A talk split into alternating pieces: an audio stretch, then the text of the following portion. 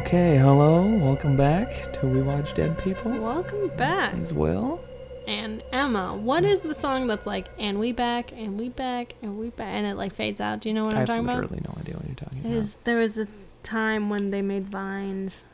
Okay, well, we're gonna try and be snappy with this. I'm this just is, telling you th- what's in my head. That's great. We're This is- coming off of tw- watching this twice in one weekend.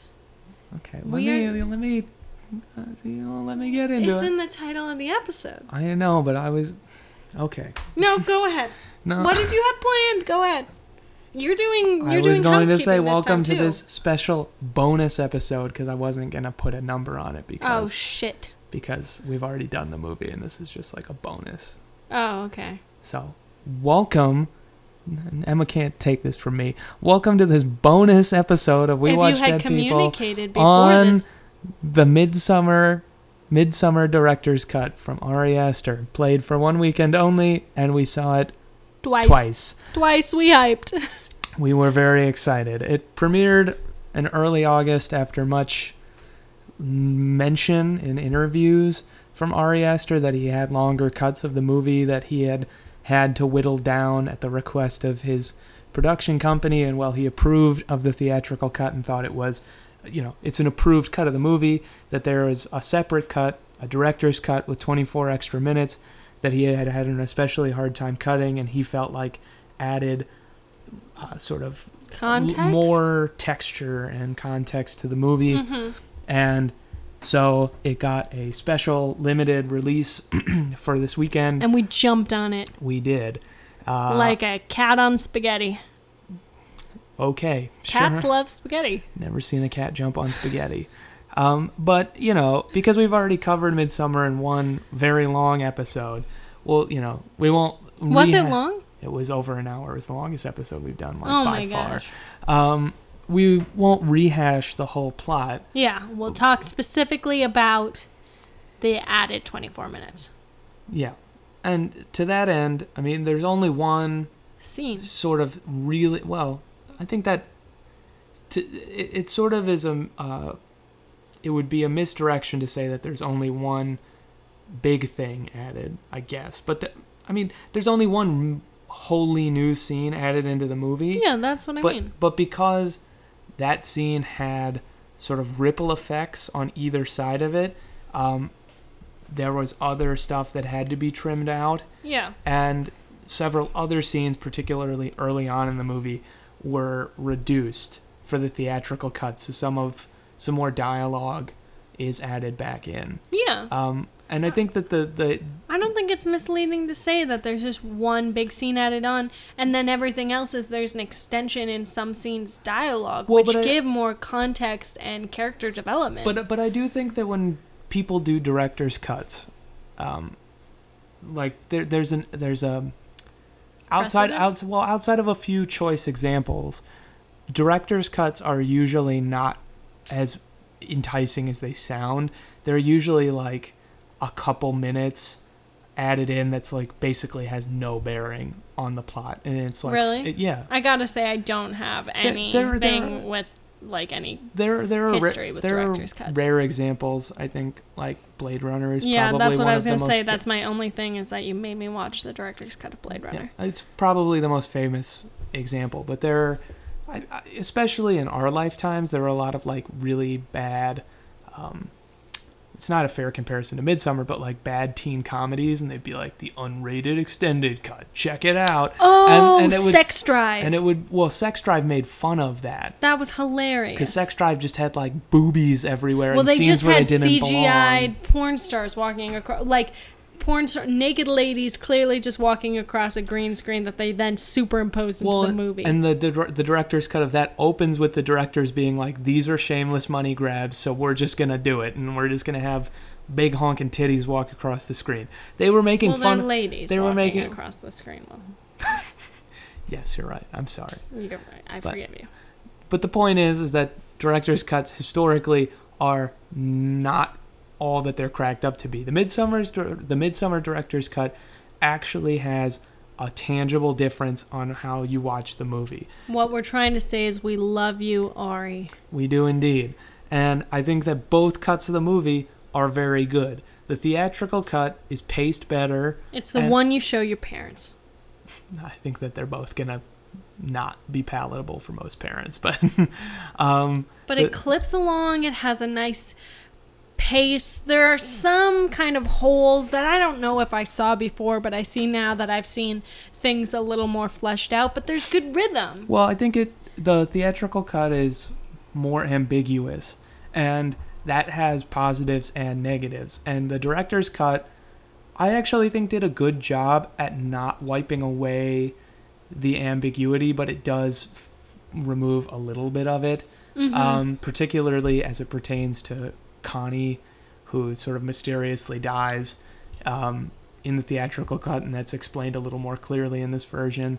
Um, and it also make this version makes it clearer that Christian, Dani's boyfriend, is a huge asshole. I mean, I mean, not that we didn't think he wasn't a huge well, asshole but in the- before. in the, in the theatrical cut, he's like, he's definitely that was our he's di- a, well, he's a bad boyfriend yeah. but he I wouldn't say that on the whole he's like just an unrepentant asshole. Not But- that I love disagreeing with you, but I thought our conclusion last time, or at least my conclusion the first time seeing it, the theatrical cut, was that he seemed just like a bad boyfriend in a bad spot up until his whole thesis idea. And then it was like, oh, he's very willing to be a cheap, lazy asshole. Yeah, and but I mean And thus is a full, well rounded asshole. Well, not half an but- but- asshole, not a quarter. but but as big you one. but but his thing with the thesis, well you're right, it proves that he was able to be an asshole. I mean, the thesis isn't his relationship with Dani and and you could basically you could see that he's not a good dude, but that he's not like I, he just really turns on the gaslighting in the director's cut. He turns on the gaslighting, but then I also think a big difference is his choice to sleep with Maya seems like more of a choice in the director's cut. Yeah, and Where I mean, well, at the end of the theatrical cut, it's like he's clearly very drugged. He's clearly very used. I don't know. Well, I think that the direct so this sort of plays into the ambiguity element I was talking about. I think the theatrical cut makes it not as clear how much he's aware of what's going on with Maya and what he's being primed to do with Maya. They sort of leave that a little more open-ended. Plus the drugging, it's sort of you could read that as the the the Hårgas are you know sort of manipulating him. Um, And they To- still are. well, well, but that's extent, that was what I was gonna say. I mean, in this cut, they still definitely are, and whenever he um, whenever he uh has to, well, doesn't have to. Whenever he goes to sleep with Maya, I mean, the dude can barely walk. I mean, which they did not include in the theatrical cut. He's No. barely conscious. So, in that regard, the Hårgas seem even more sinister. On the other hand, leading up to that scene, there is more exposition that allows the viewer to understand that Christian Is knows it knows it's wrong, but he knows what is trying to be done with him and Maya. He hears that she's 16 years old. That I she know. Can, was that in the theatrical version? if it was, I didn't notice I, well, that's the thing I was going to ask you because you've seen it four times. I've only seen it three times. I was like, did I? I know. I was like, did I just miss it? I if if it was in the theatrical cut, I don't know how I missed it, but I definitely caught it both times in the director's cut. Yes, it was made very clear that she's a child. Yeah, and he has several conversations with her, or has at least one conversation. Through conversation. her, she doesn't speak English very well. Yeah, and then um, it sort of is laid out more clearly for him by Siv, Siv, however, uh, the older The woman high who, yeah, what is what they want him to do, which is to mate with Maya. Not match with her. Yeah, Just mate. mate, and um, when he's given that like trippy tea that ends up fucking him up, you know, he's told it's going to break down your defenses and make him more vulnerable to the influence. And he keeps looking at Maya, and it's like he knows what they're getting at. And then right before he takes it, he gives her one last really hard look. And then and then takes it. drowns it and holds his head. He knows what he's doing is wrong, but he still goes through with it. And so it definitely the movie makes it a lot more clear that the Hårgas are sinister and they are bad, but also Christian is a bad man who was willing to basically cheat on Dani for what is proposed to him as a learning experience for his thesis. And also on top of that, I mean, he's just a huge asshole to Dani. He There's so much gaslighting. he he in one of the opening scenes where she finds out about the trip to Sweden, there's an added dialogue about how oh you ruined the surprise I was going to invite you, and um, there's an a, there's an added ceremony which we can get into in a second, and there's a fight afterwards which I think is probably the most critical of the scenes that was cut, and he basically says that he feels indebted to her that like every gesture she makes for him he thinks is loaded and that he would have to repay it and he uses and she's doing it on purpose. She Yeah. knows that she's like creating this debt within Mhm. him that he's going to have to pay back that he doesn't know how to pay back. But I think where it really sows the seeds is in the beginning after the the Swedish fight um, where he knows it's not on his side. She's made incredibly valid points about like just wanting to know and how it feels unfair to her Mhm. and he doesn't know what to say. It's clear he doesn't have any excuse or defense. So he's just like, well, I guess I'm going to go then because she's terrified of being alone. And then the argument completely flips. And then she's like, no, no, no, I'm sorry. Please don't leave. Please don't. You The know, whatever. and he's movie, just. this movie injects a lot more. The director's cut adds a lot more of her having to say sorry for things she doesn't have to be sorry about. doesn't have to be sorry really for and tough that he watch. is very aware he's incredibly manipulative not that he wasn't before but it's like tenfold i was like ugh this Yeah. is so icky yeah, I, I, I, yeah, Yeah. It's it's just gross. but you see it even more in the added scene Yeah, there's so there's a a new ceremony which takes place at night, which I you know I think after the Osh- Atastupan, Ajahn Stupa, uh, whatever, the, the ritual cliff suicide scene. which is a real thing, which is why I'm trying to pronounce it right, Yeah, but I just can't. yeah. But it's sort of it's a scene at night, so I can kind of see why they cut it because it's sort of dig. It, it, it, it's one of the only extended scenes in the movie outside of the prologue that is at night and it sort of cuts that like hypnotic light spell that the movie's got going on. yeah, But it does lean into the idea that Pelle establishes early on that it's all like theater and that they're essentially doing it for. Uh, they're, they're doing these performances for the outsiders, basically. Um, because this one it's a very obvious. It's a play. There Yeah. are two narrators basically talking about how we've sacrificed like our best tree. They go and throw this tree into the water and like some jewels and whatever, and then someone who's across the river very obviously plays this horn, and the other narrator comes in and is like, "I think I hear this rumbling. I think the mother, the goddess, whatever, wants more." And everybody's like, "We didn't hear a rumbling," and he's like, "Oh, maybe it is my stomach." And they're all like, "Ha ha ha!" But we don't want to offend the mother, so what should we do? What else do we have to sacrifice? And this little boy comes up and is like.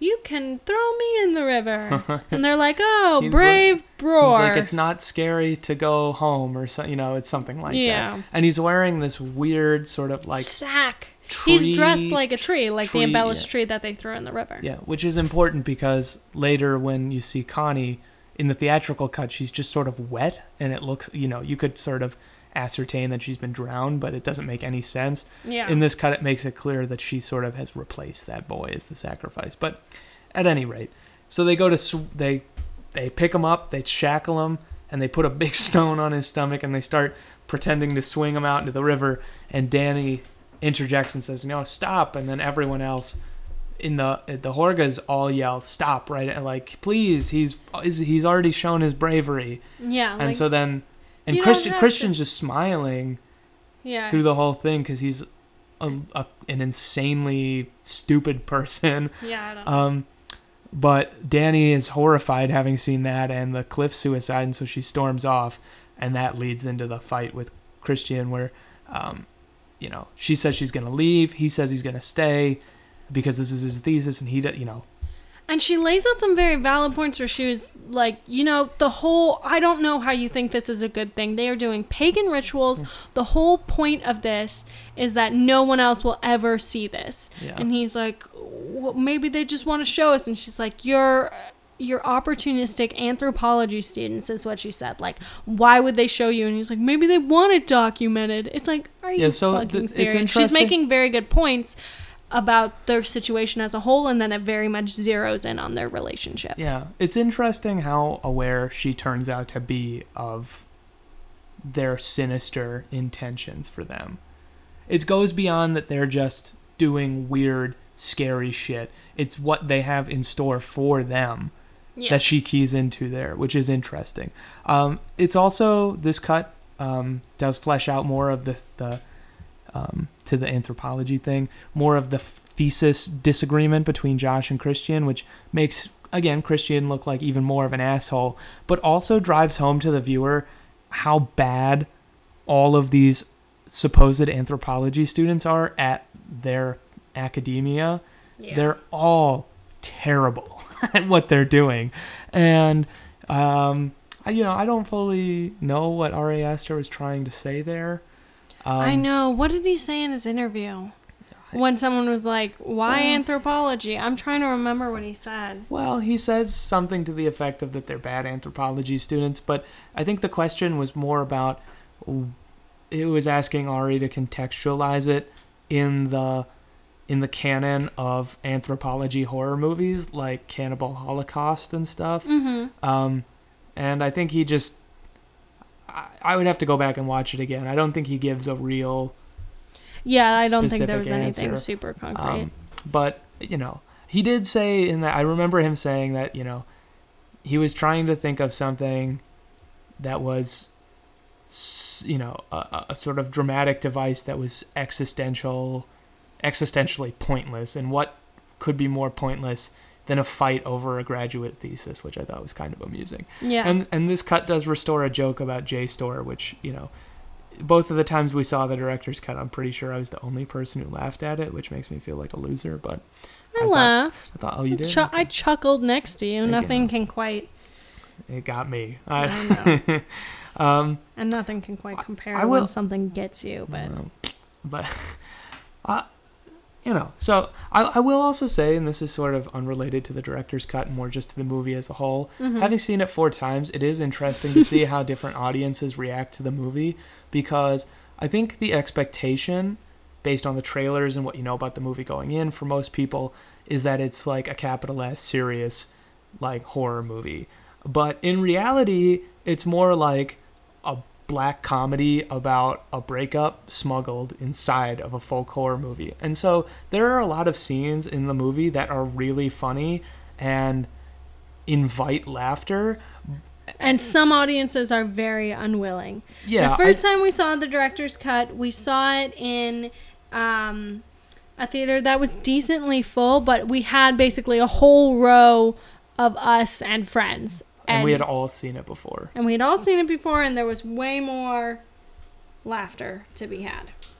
Yeah, but I also think that some of the people in that theater um wanted to take it more seriously, which I, you know, I'm not here to say that you need to view a movie one way or another, but like I think that some scenes in the movie like like the scene at the ritual suicide when they come and hit the dude with the mallet, the first time it's like, "Oh, that's gross."